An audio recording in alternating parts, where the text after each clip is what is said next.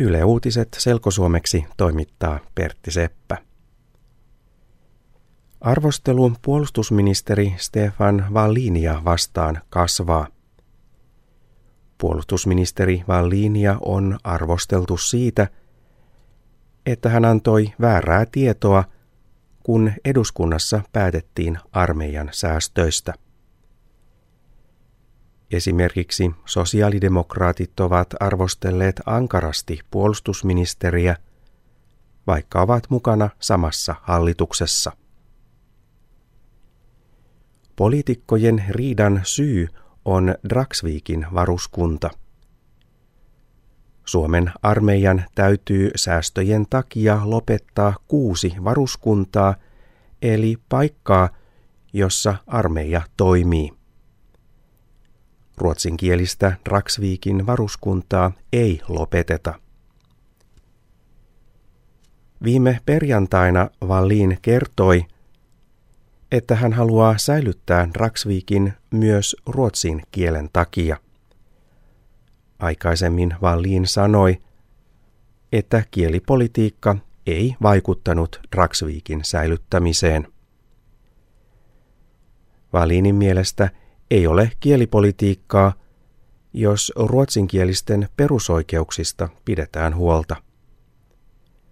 Wallin sanoo, että hän ei ole antanut väärää tietoa eduskunnalle. Pääministeri Jyrki Katainen tukee puolustusministeri Valliinia. Pääministerin mielestä varuskuntien lopettamista on mietitty huolellisesti. Pääministeri Katainen myös muistuttaa, että lain mukaan Suomen armeijassa täytyy olla ruotsinkielistä koulutusta, jota nyt annetaan Draksviikissa. Ranskassa on tapahtunut paha ampumistapaus. Ampuminen tapahtui juutalaisella koululla Tuluusen kaupungissa – Ampuja tappoi kolme lasta ja yhden opettajan. Ranskan viranomaiset epäilevät, että ampuminen on jatkoa iskuille, jotka tehtiin Ranskassa viime viikolla. Viime viikon ampumisissa kuoli kolme sotilasta, jotka olivat mustia.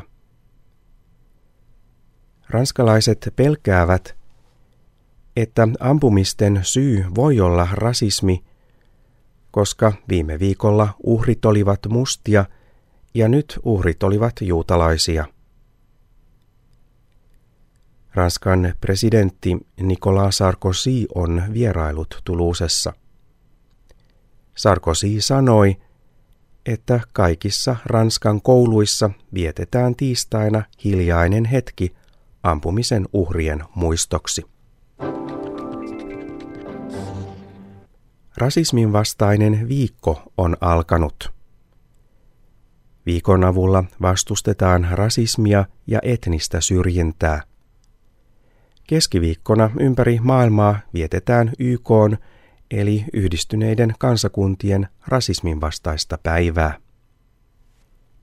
Rasismin vastaisen viikon aikana Suomen punainen risti eli SPR kerää ihmisten kokemuksia – ja rasismin vastaisia ideoita. SPR sanoo, että jokaisen kannattaa puuttua rasismiin omassa arjessaan. Rasismin vastaisen viikon aikana puhutaan myös rasismista, jota lapset kohtaavat. Asiasta muistuttaa yhdistys, jonka nimi on Pelastakaa lapset ry.